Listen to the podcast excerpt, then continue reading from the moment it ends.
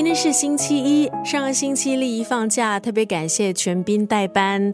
今天呢，在九六三作家语录，丽一分享的是台湾前女主播詹庆玲的文字。从事新闻工作二十年的她，离开主播台之后，就制作阅读节目《名人书房》，同时也在报社开设专栏，写下自己和周围同龄朋友的心情。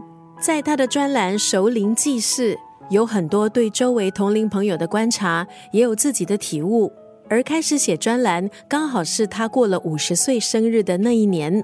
他也坦言，过了五十，看待世界的眼光似乎和以前有一些不同，有很多属于这个年龄的心事，心有所感，也很乐意通过他的专栏和别人分享。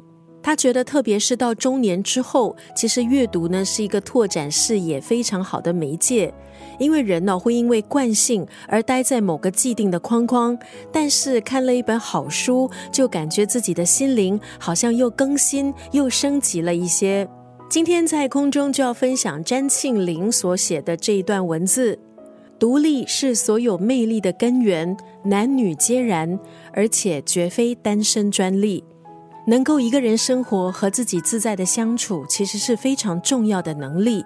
内外兼修，把自己照顾好，给自己足够的养分，善用独处的时间，做自己真正喜欢、真正想做的事。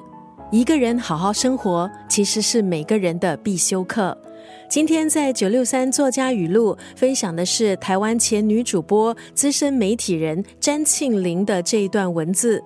独立是所有魅力的根源，男女皆然，而且绝非单身专利。